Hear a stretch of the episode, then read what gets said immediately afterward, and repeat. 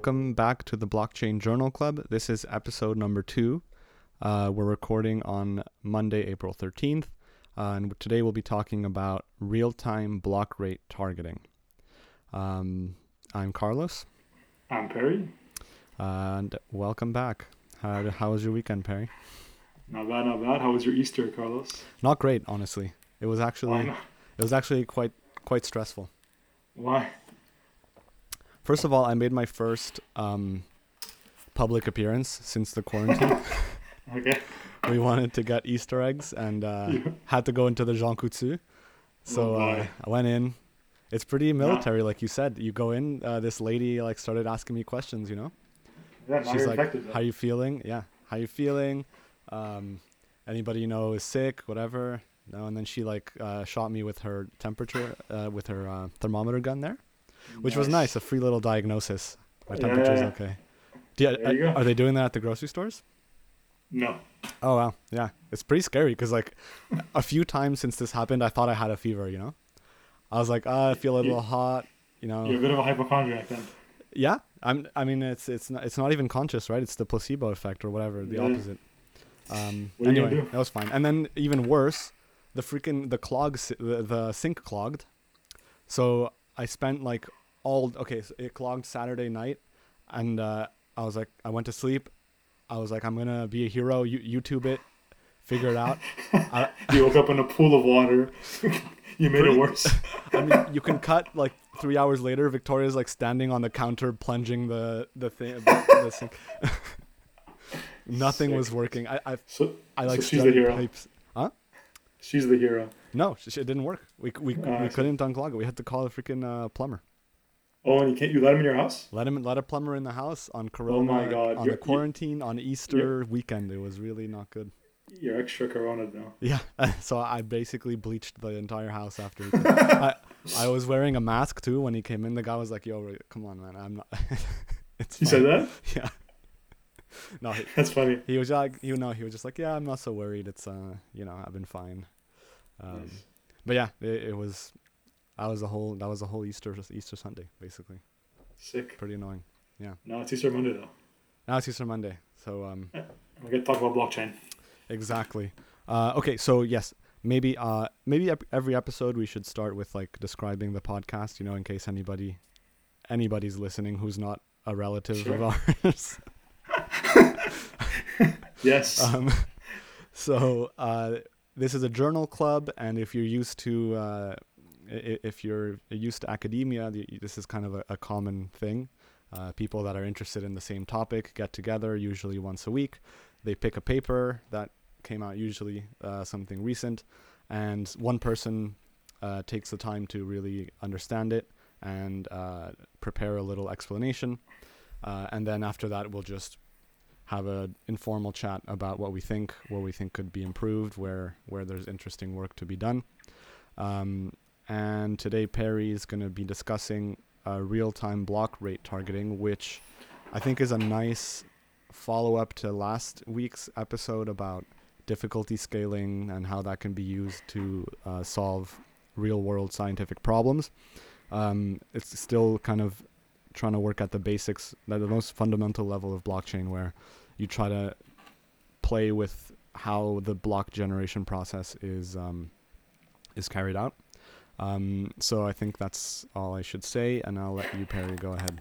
yeah. and- So this is like straight off the press. You know, it's like the most recent. Oh yeah, we should say it's from uh, the Ledger Journal. Yeah, it's the most recent uh, vo- issue. Yeah, yeah. Came- Came out. I don't know, two weeks ago. Last week. I'm sure. I think it was last week. I, I should uh, I should tell them that we are uh, doing a little discussion of one of their papers. I think they would be Yeah, maybe. Pretty happy. Uh, yeah. So yeah. So it, it came two, two, two, two papers in that issue. This is one of them. Um, yeah, maybe we'll put the link in the description of the Link YouTube will be there, absolutely. Yeah, and this is by someone named Thomas M. Harding. Not sure if it's this guy. I tried to Google him. I googled him too. It, it, I just got an actor. I don't know Oh. if he's an actor and a blockchain guy. no, I don't think it's him. Not sure. No, I, I, Pretty pretty good physique. Not not quite sure. You know, two bodybuilder on fifteen the pound, ninety eight kilo, athletic Yeah, slash toned.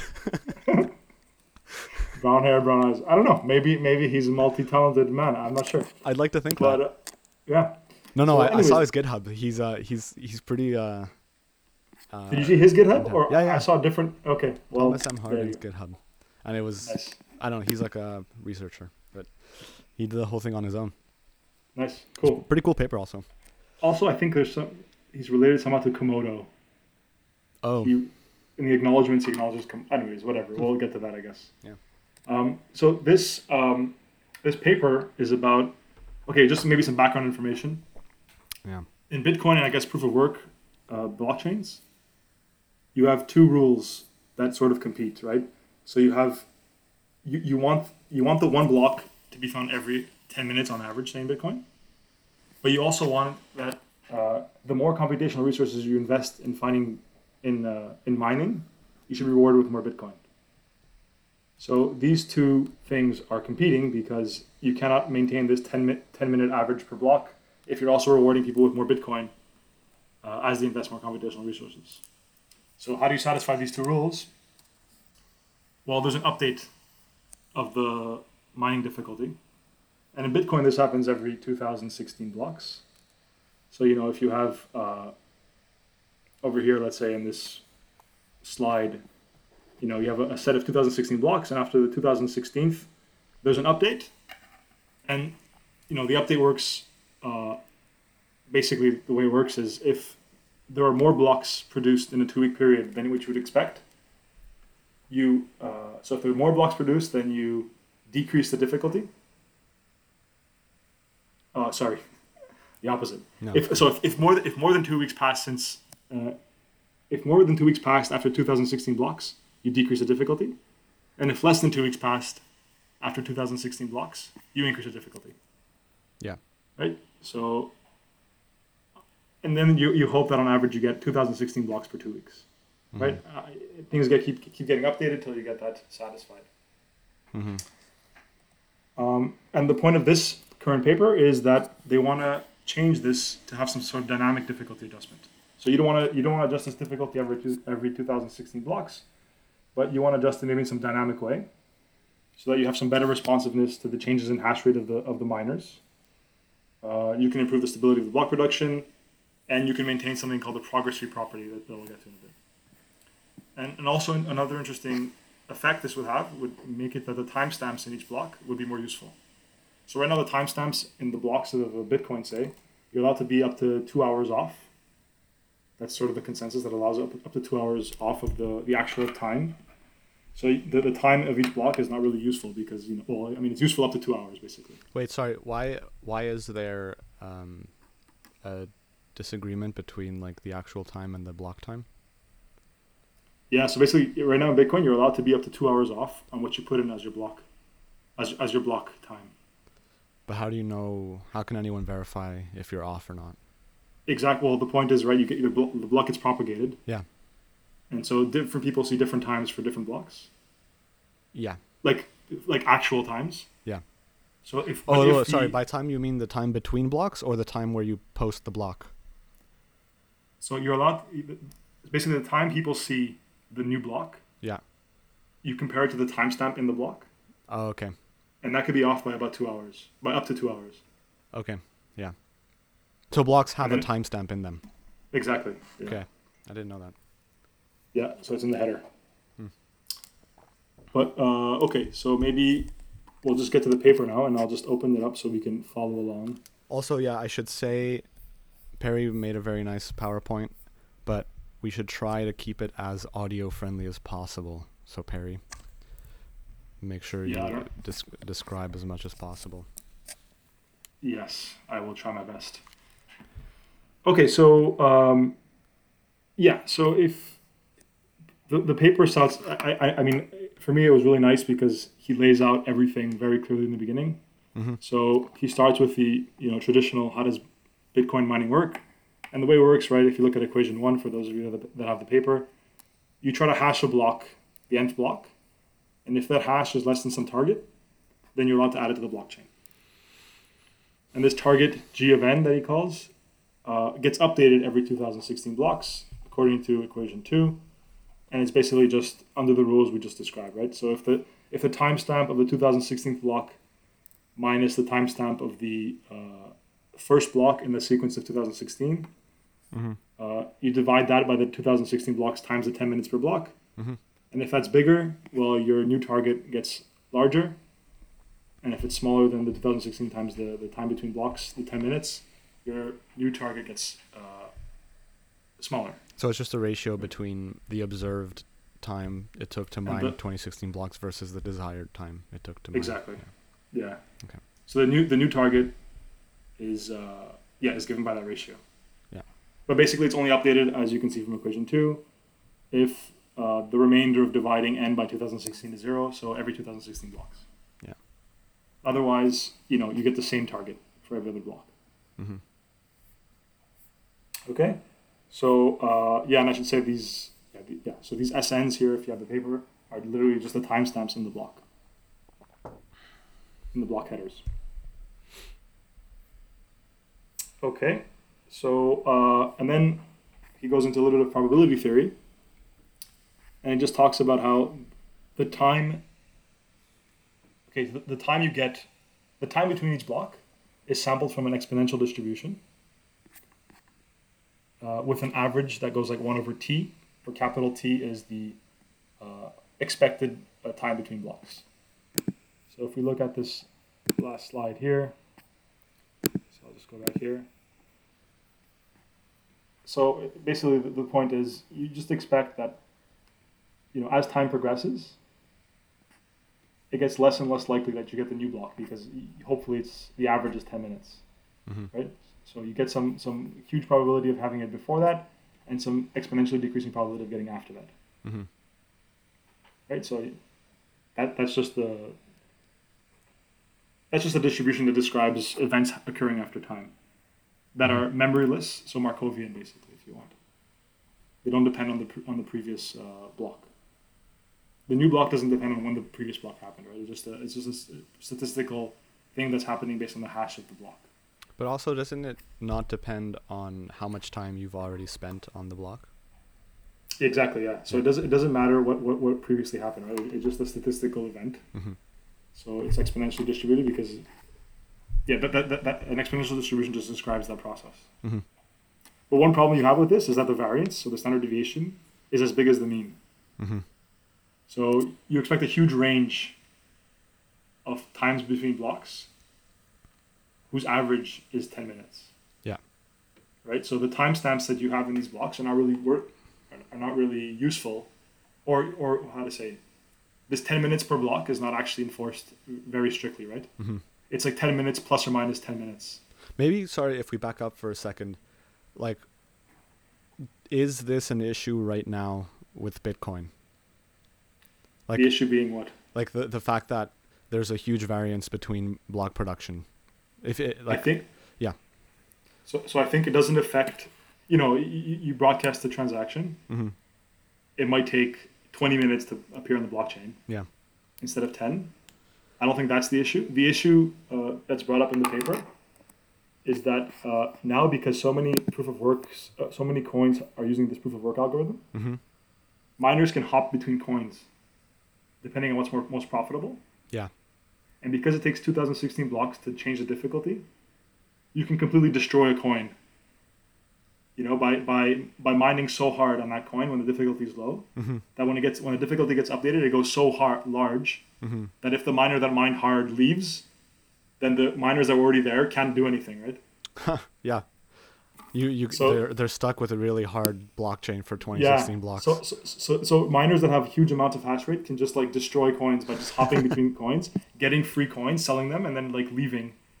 And if you want, I That's think crazy. reference five.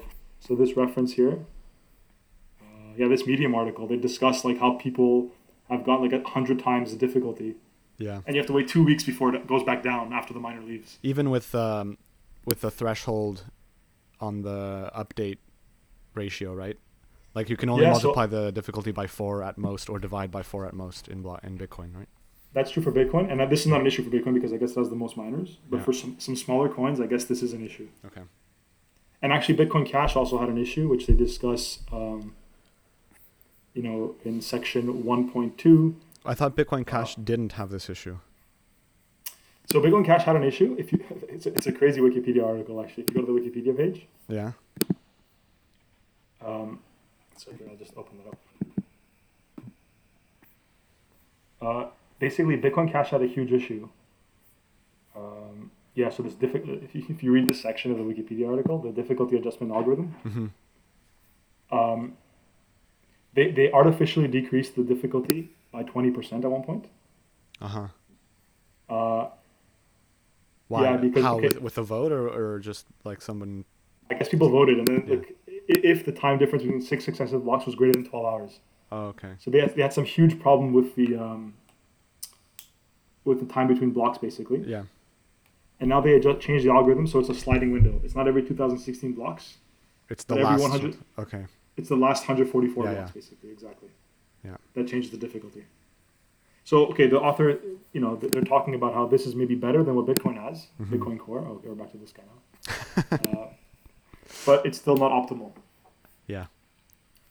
Okay, and then in section 1.3, he distinguishes between the memoryless property and this progress free progress freedom property that mining has. So memoryless just means that you know you, the time it takes you to mine the block doesn't dep- doesn't depend on how much time you've already spent trying to mine the block. Mhm. And progress freedom means uh, it doesn't matter how many times you've hashed your block.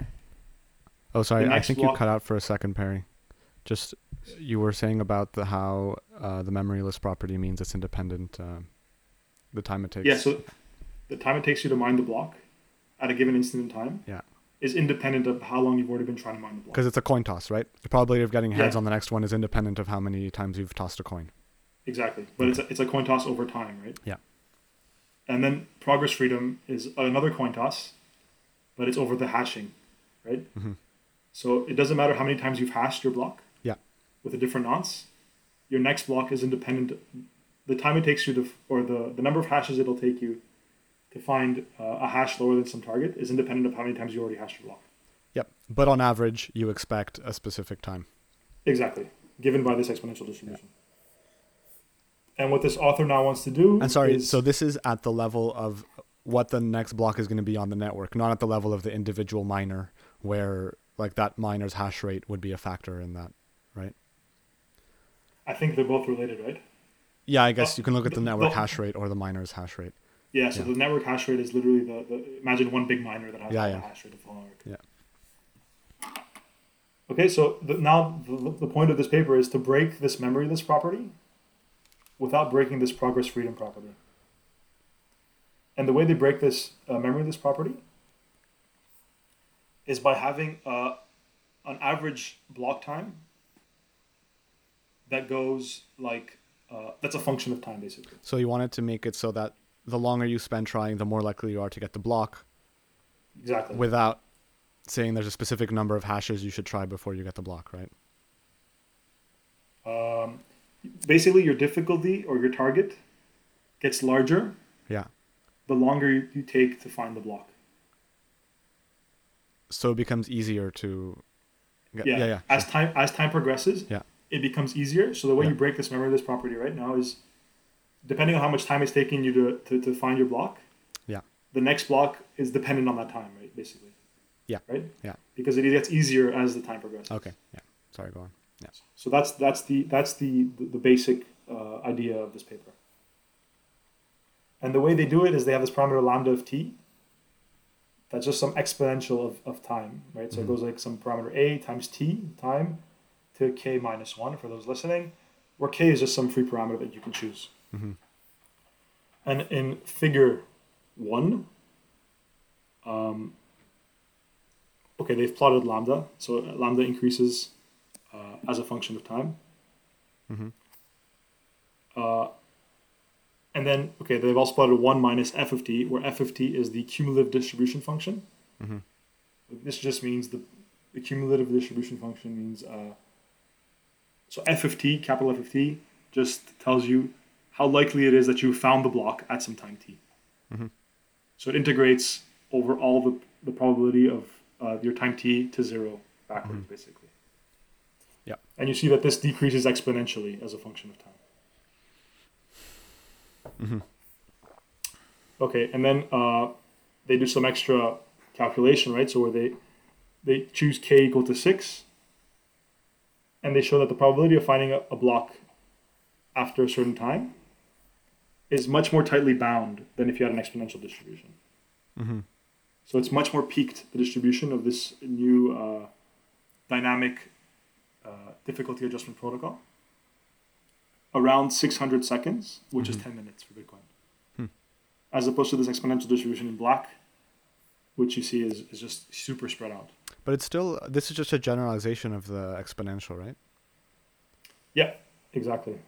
So it's just uh yeah, I mean I think there's a choice of parameters that brings you back to the exponential. No, no, it's different because now the, the, the average, this lambda of t, before lambda is constant. Now Oh, it's yeah. a function of time, Yeah, yeah, yeah, that's true. right? So, so, so yeah, so it is different basically. Okay. The, your, your, your average of finding the block depends on the time Mm-hmm. That you're looking at. It's not independent of, of what you've done before. Yeah. So you're more, you're much more, uh, the distribution is much more peaked, Mm-hmm. and which which they say is good because now you know the blocks happen more frequently around 10 minutes Mm-hmm. instead of spread out. It's not 10 minutes plus or minus 10 minutes. It's 10 minutes maybe plus 200 seconds. Mm-hmm. Right, and you can choose that and make it more peaked as you increase the value of k. Okay. Okay, and then they do some math and just this eliminate one of the free parameters, right? This a. Mm-hmm. So this a uh, is going to depend on what you want as your average time per block and this value of k you pick. Mm-hmm. So this is just some simple math just to uh, you know close the loop on what depends on what. Mm-hmm. Okay, and now we get into the retargeting algorithm. So the way the retargeting algorithm is going to work is that um, again, uh, if you look at equation eleven, it's going to depend on the on the previous uh, retargeting g n minus one, Mhm. right? So the, the the target of the previous set of 2016 blocks. Mhm. But now for every block, right, you're going to get uh, your target to mine that block is going to depend on time, and it's going to be this little g of t times the previous target times lambda of t divided by lambda. Sorry, G of t not G of t times the previous target, it's G of n minus one times lambda t over lambda. Yeah, so the the, the, tar- the target to mine Yeah. the next block Yeah. just goes like it's just given by equation 11. Oh yeah, yeah, sure, sure. Mm-hmm. g to the n minus 1 or g sub n minus 1 and lambda of t over lambda. Mm-hmm. Right? So you want to, if you look at this last equation here, which is not numbered, but the, the goal is to find a block now that uh, the target depends on time. Mhm. And there's an extra, okay, that, that, that, that's the first part, which they call sub-targeting. Mm-hmm. So that's how you retarget within the window of 2016 blocks. Mm-hmm. But now there's also a different way in which they retarget this g to the n minus 1. And that is a bit uh, tricky. It took me a long time to understand this actually. But um, what they do is um, for every block, they plug in the time it took them to find the block into the cumulative distribution and extract the time it would have taken them from this exponential distribution. Mm-hmm. Right? So they reverse engineer the time it would have taken them from the exponential distribution, given that it took them a certain time from their updated or their new distribution. And they call this time u sub n. And from that, the next block or the next target is given by equation 14. Mm-hmm. Uh, so it's just given by this ratio of un divided by the Okay. time between they expect between blocks. Yeah, which is the standard uh, formulation that Bitcoin has. Yeah, exactly. same But- form. yeah. But but but they don't take the actual time now. They take the time it- they would have got in the traditional Bitcoin Mhm. uh, update algorithm, right? Mm-hmm. So so uh, they're, they're keeping the same equ- equation as equation one, and they're showing that how you can calculate the expected time it would have taken you from the tr- original algorithm, and updating this g of n according to that time. But within each window of 2016 blocks, you update according to this little, uh, or you mine according to this little g of t. So you're still targeting after 2016 blocks regardless, as well as doing the sub-targeting between the intervals? Yeah. Or within the intervals? Yes. Okay. Yes. So the, the retargeting of the 2016 blocks just gives you the base at like t equals zero of what you want Okay. the uh, the, the time between blocks to be. Okay. And then this equation uh, or this little g of t gives you how this gets updated as a function of time. Mm-hmm. Right. So the standard at t equals zero, say, is just g of n, and then as time progresses, it gets easier and easier according to this little g of t. Yeah. So, uh, well, something. What's weird? Oh no, sorry. I, I thought the the Bitcoin update doesn't really depend on. I thought it it doesn't depend on the time it took to mine the block, but it does. I mean, in a way that you fix the amount the so I- with ti you fix your time window, and then you count the number of blocks you got within that time window, right? I, I think the way Bitcoin works is you look at well, actually, it's given by equation one, or maybe not one, but equation something. Yeah, it's one of the first. uh, equation two, right? So you look at the Yeah. timestamp between the, the, the last block of your window of 2016 minus the first block in the window of 2016. You compare that to what you expect for the time it takes to mine Yeah. 2016 blocks. And then you update relative according to that ratio, basically. Yeah, sure. Okay, so it's still using the same information. Yeah, so this same stuff Yeah. is in the in the new retargeting algorithm, algorithm, but with for each block you get to sub target basically. Yeah. To make it easier as time passes, so that basically you're pushed back to ten minutes if you pass the ten minute mark. Mm-hmm. Like if you pass the ten minute mark, they make it extremely easy, so you get close as close to ten minutes as possible. Mm-hmm. And if you're before ten minutes, they make it a bit harder, so you, you can't get you can't uh, go under the ten minute mark. Yeah. basically. And I think this is solving an issue that they already knew they had, right? Because I think uh, the paper mentions that they used to have a smaller time uh, update window. Like it used to be less than 2016 blocks now, and then they had like crazy variance, so they they made it 2016 Oh. blocks. No, so the point is, I think the, the point they're trying to make there is that they can't update after every block. Yeah. Because if they up, up, updated it after every every block, and not the average over 2016, Mm-hmm. your variance would be 10 minutes plus or minus 10 minutes. Yeah. But by averaging over the 2016 blocks, Mm-hmm. You reduce the variance by you know square root of n or something. Mm-hmm. Just because it's a it's an ensemble average instead of the the one time average. Yeah. So you go from 100% variance to 2.2%. Mm-hmm. But now you can still update after every block with this little GFT and have the variance be reduced. Yeah. So you know people that are uh, it stabilizes the hash rate also because people that, if people jump off, automatically the the retargeting or the, the target changes Mm-hmm. according to how many people jumped off or jumped on. Yeah. You don't have to wait two weeks before uh, changing changing the target. Yeah. Okay. Um, okay. Now they discuss a, in section four. They discuss a potential attack, right? Um, and this potential attack is, well, the most the valid chain on Bitcoin is the one that has the most work on it. So the longest chain. Well, it's defined as a chain that has the most work. Okay, so it's a factor of the difficulty then. Yeah, but the problem now is the difficulty depends, or the work that is, was was put into the chain depends on the time it took to mine the chain. Yeah. The less time it took, the more work was put on the chain. Mm-hmm. So imagine you mine a block at some time t equals you know ten seconds, Mm-hmm. and then I come along with my bigger computer and mine a block Mhm. at t equals nine seconds, Mm-hmm. And I add it to the the same block that you got. Like I, I just fork the chain. Mhm. Your block is completely thrown away after, Right. Yeah. just because mine looks like it has more work on it. Yeah. Even though yours came before. Yeah. So the way that they uh, propose fixing this attack is by um, not looking at the cha- not looking at the blockchain that has the most work at a, at a block n, but looking at the block n minus one, Mm-hmm. And then that that that that block should be okay because it hasn't been forked yet, Mm-hmm. right? So you look at block n minus one, and then if two people add a block, you don't care which one has the most work on it. You wait for the the one after, you know, Yeah. before the most work is decided as as as the, as the criterion to decide what the valid blockchain Mhm. is. This is a bit tricky because I think you know it, maybe it maybe it messes up the fifty one percent attack. Because maybe if you went back two blocks and forked, Hmm. you know, and just put just mine quicker by by chance Mhm. somehow, then you could fork it at maybe two blocks back, Hmm. and then three blocks back. I don't know. This could mess up the fifty one percent attack in my mind at least. Wow, that's interesting. Not sure. Anyways, Uh, and then they talk about the tighter timestamp that this gives.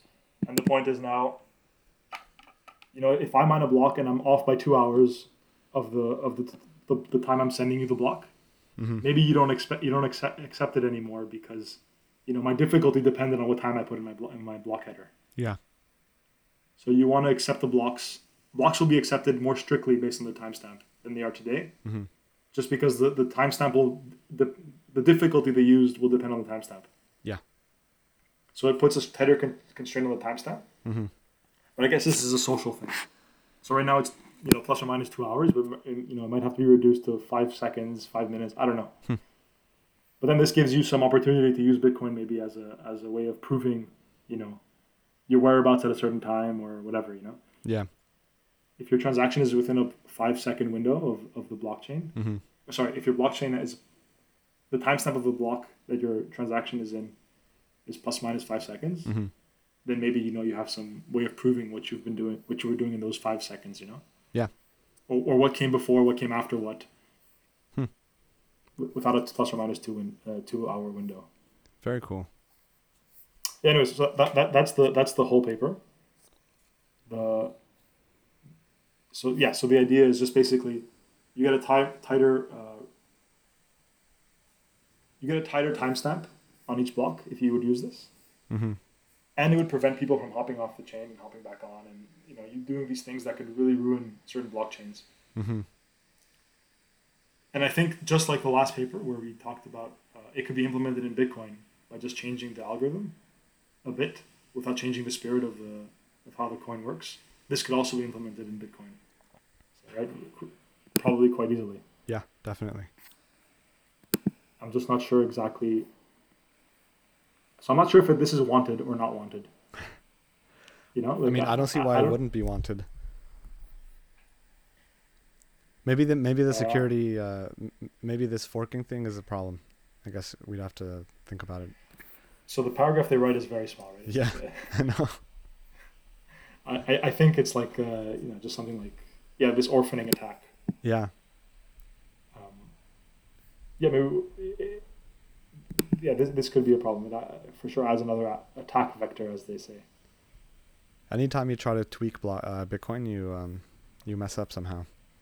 But it's crazy that Bitcoin just got it right then. You know, Yeah. Absolutely.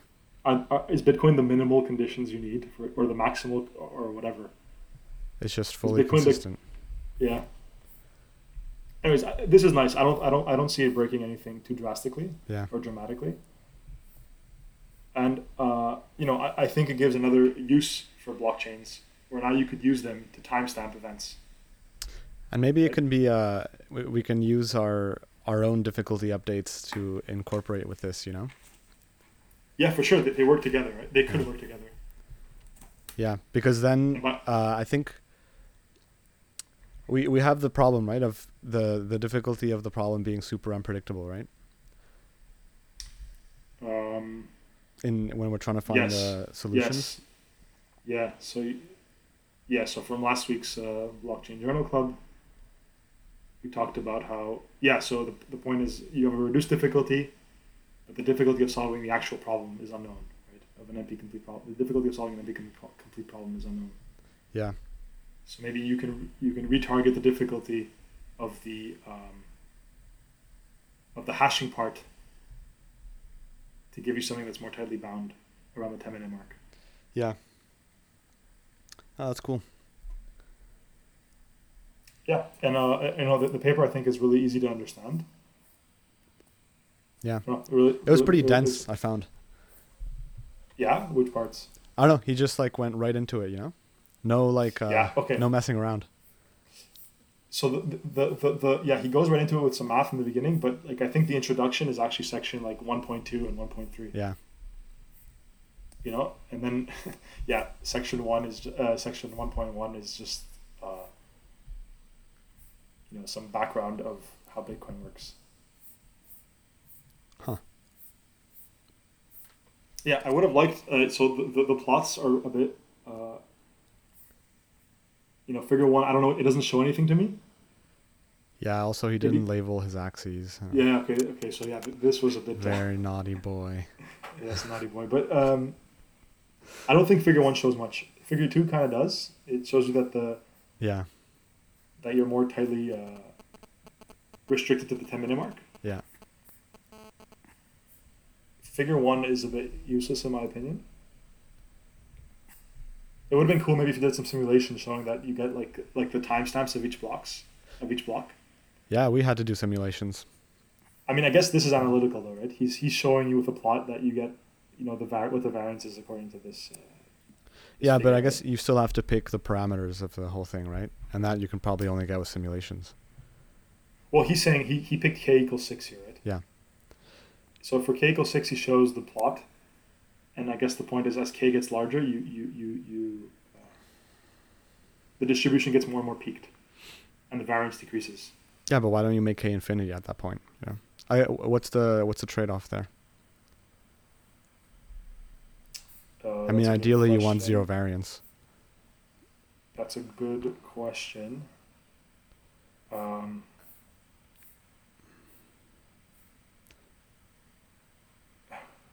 wait, why do you want? I don't think you do want zero variance, right? Why?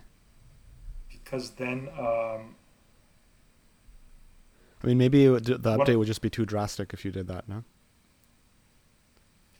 I'm just trying to think like, if you if, if it's extremely peaked, that means you always get a block at exactly ten minutes. Yeah.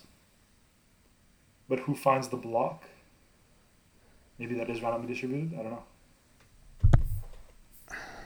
I see. So, you- so you're saying it's like it's like impossible to find it.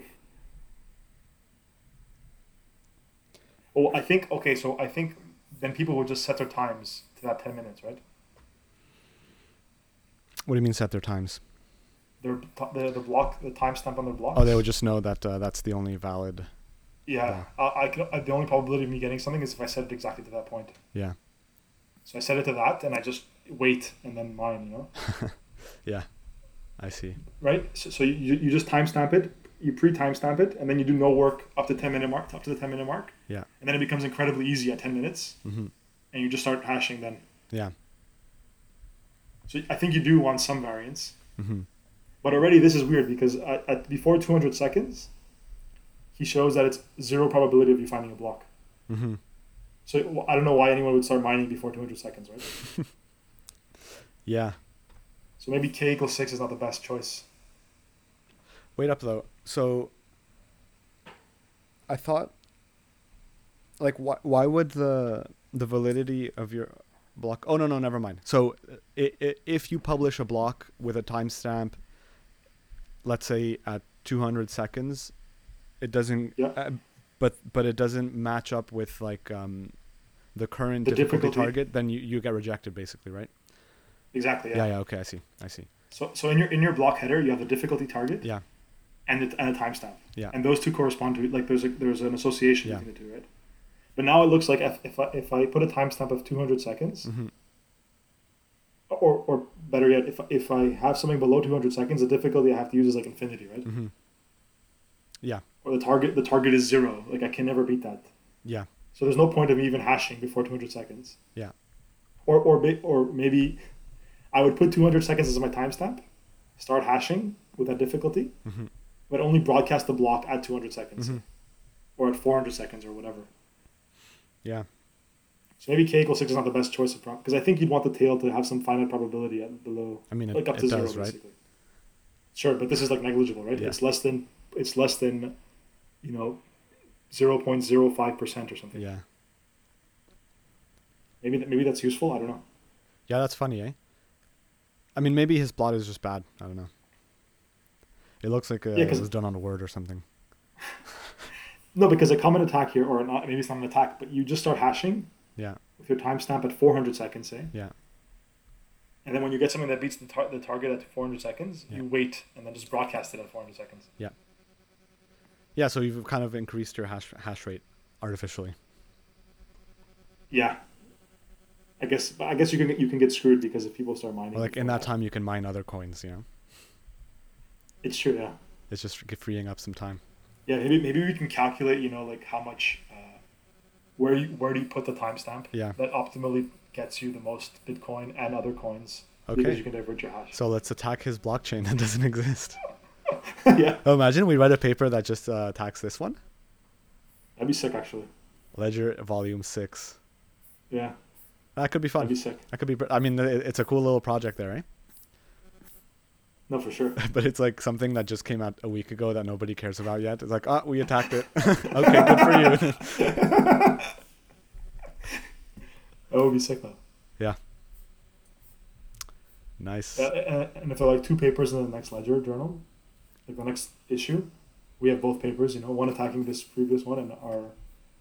I mean, we could write like ten Uh, papers attacking attacking our own stuff too, because it's so it's uh, unsafe and unsecure. let's avoid that. Thing. Anyways, that's the that's the paper for this week, I guess. Huh. I think we're gonna have more discussions about this. I'm uh, Yeah. I'm interested. Yeah. So let's say goodbye to our uh, our actor slash What was his name? Wow. That looks like a before and after picture. It has to be, or is Thomas that the M. after? Harding? Thomas Harding. That sounds Thomas M. Harding. Thomas It's M. like- Harding. Harding. Maybe I'm thinking of James Harden. Thomas Harding. Yeah, I guess he has no background in blockchain or computer science at all. yep, bachelor's of arts, acting. Yeah, know. Tom Hardy. That's my boy. So the, yeah, the, and actually, what I was talking about the Komodo thing is if you look at the acknowledgments. Uh, this guy James Lee seven seven seven Okay. is thanked is thanked for his work on Komodo. Yeah. What's Komodo? Um, it's a sort of blockchain. Hmm. Uh, but um, yeah, and he also wrote this paper or this Medium post about uh, how you can break coins Okay, by, with uh, jumping Jump. jumping onto Mhm. them and like super mining mining super hard before Yeah. the difficulty update and then jumping off. Oh, he also cites this paper that says it's called Changing Difficulty During Block, reference 5. I wonder what he said about that. No, that's the that's the one I just said. Right? No, no. Oh, oh, sorry, 4 I meant. Uh, this is a GitHub It's a GitHub. um, repository. Yeah, I wonder. Open it up. I mean. Hmm. Oh, is it a pull request on Bitcoin? No. Uh, well, it says this is a special difficulty algorithm that tightens the Poisson of solve times, Okay. keeping them closer to, t- to the target. It continually lowers the difficulty during the hashing based on the time step. Okay, yeah, so it's just the idea. Okay. This RTT. Yeah. So I don't know if he just took this and like wrote a paper about it, and this guy came up with it first. Oh. Well, he cited it. I mean, he must have explained why he cited that. Uh, no, but he cited it exactly where I told you about the. Um, In the acknowledgments? uh, not in the acknowledgments, but uh, I lost the paper now. In the um, where we ta- where he talks about how you can break blockchains by jumping onto them and mining super hard. And, Oh, but that's unrelated. Yeah, I know, but look, uh, I'll show you. It's references. It's reference four, right? Or Yeah, reference 4. yeah, here. Swings in the varied types of Yeah. altcoin hash rates have been dramatic enough to end the existence of an altcoin, as its miners suddenly depart and blocks are produced so slowly that users lose patience altogether. Four and five. Yeah. Four and five. That's very weird. I feel like he should. No, it's not. Maybe maybe this guy talks about the introduction, right? That was, uh, Why? you know. No, but Oh, because he's like, change difficulty during the block sounds like a related work, not uh, saying people like to jump, uh, make money by jumping across blockchains. yeah. I guess what I guess what I'm saying is maybe in this work, in the introduction somehow he talks about why this is an issue, right? Yeah, but then you why then he- he gives a solution though. Yeah. So I don't know why this is different. Um, Huh? yeah, maybe, maybe maybe we should have found out why this was different. Yeah. I mean, it doesn't look very nicely explained, so maybe you're right that he just kind of turned it into a paper. Yeah. Yeah. I'm not, Drawbacks. I'm not. He wrote a list of drawbacks. Short summary: Difficulty is calculated by normal algorithm. It is adjusted based on the timestamp the miner reports. The miner does not know his difficulty until he has selected a timestamp. Oh, so it's slightly different actually, Hmm. probably. difficulty drops approximately linearly in time. Uh, linearly as a timestamp gets further from the previous block's timestamp. Hmm. See chart below. Okay, so this is just some different uh, Mm-hmm. Okay. strategy for this sub-targeting, I guess. It's a weird way of citing that. So maybe this is better because you, if you don't know what difficulty you're going to get, Mm-hmm. you don't have this attack we just talked about, right? Yeah. Where you, you fix your, your timestamp and then just hash Mm-hmm. for some time. That was 2018, November 2018.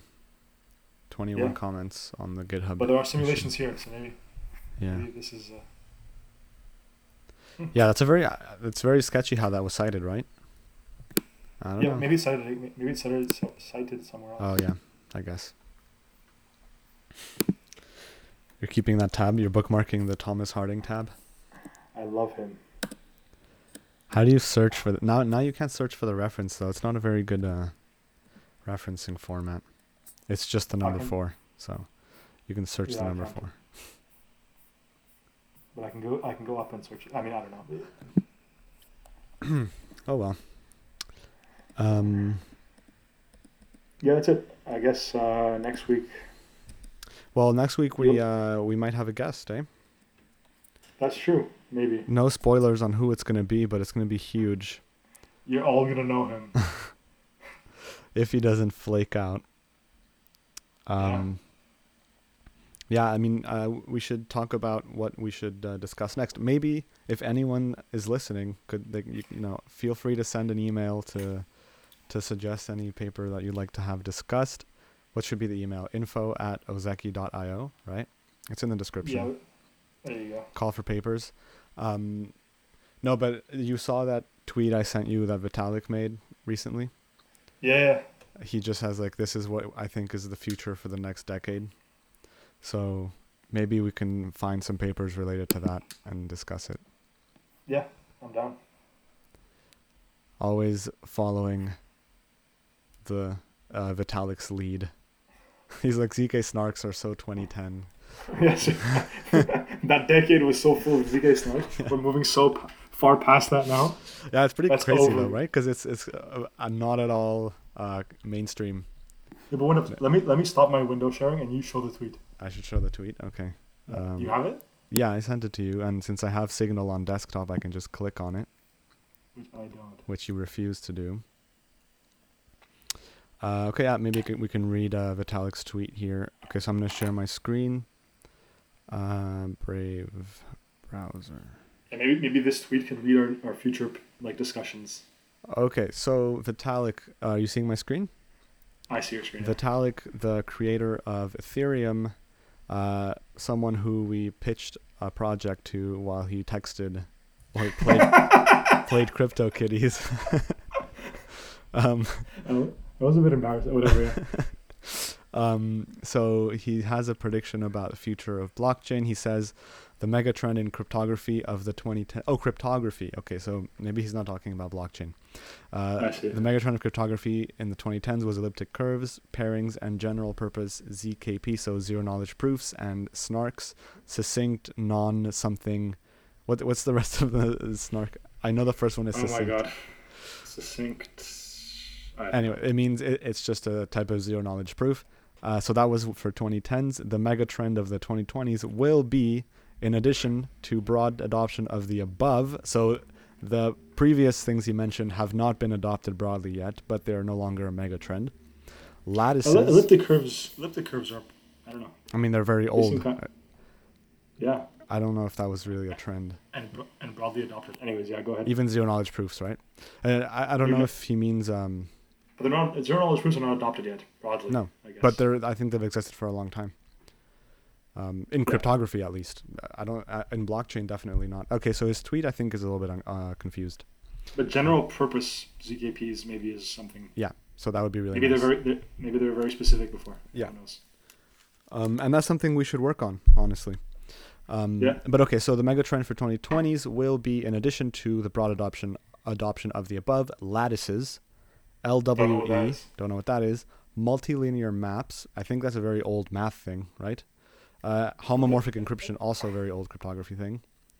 MPC and obfuscation. Okay. What's funny is these comments, right? How does Chainlink fit into this Vitalik? Like, describe my the thing I'm interested in. Also, you got this in normal human words. And you forgot isogenies. Like, oh, okay. Antonio Sanso verified. oh, look, a Greek man. Georgios This is the most savage footnote I have ever read in a paper. Unrelated. Oh, it's a different tweet though. Okay. But I do want to know what that savage footnote is. Uh, Uniswap Okay. was created. so his footnote that he says is savage is Uniswap was created with a $100,000 grant from the Ethereum Foundation, whereas 0x and Bancor raised 24 millions and 153 million in initial coin offerings. So those are, I think, decentralized exchange protocols, right? Um, I think Zero X is like some tools to build some decentralized exchanges. yeah. Right? Yeah. And then, but Bancor, I think, is supposed to be a decentralized exchange. Really? Okay, so I've been out here using Bisq. uh, by No, but. I don't know if Bancor. I don't know if Bancor works. Like, Okay. I don't know if it's uh, launched or anything. So- I have no idea actually. but they raised 24 million and 153 million in ICOs. So Uniswap, Bancor raised 153 million. yeah, it's crazy.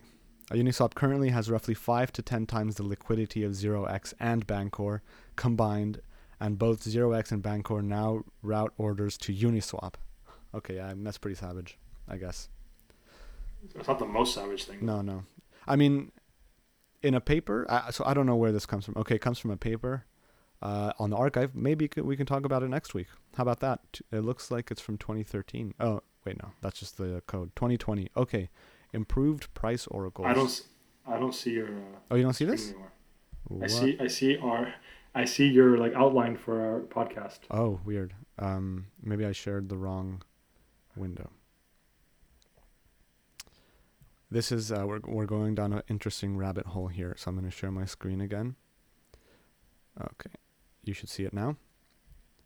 Yeah. So the paper with the most savage footnote ever is called "Improved Price Oracle Oracles, Constant Function Market Makers." This sounds like finance a bit. You think? Um, We, we can try it for sure. Um, a There's a lot price oracle. I mean, price oracle sounds like it's just blockchain like governance stuff, no?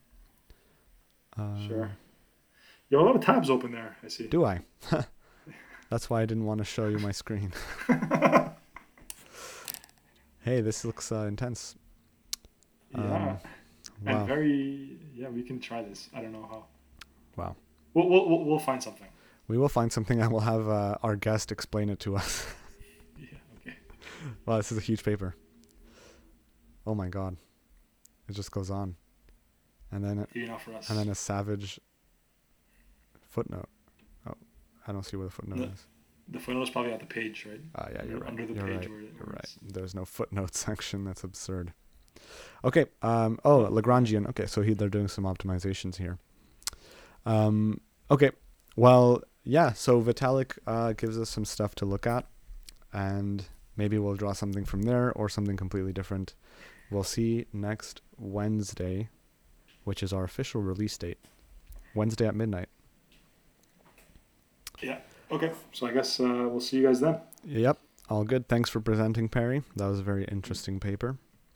Thanks uh, for listening. Okay. Ciao. See you guys. Bye.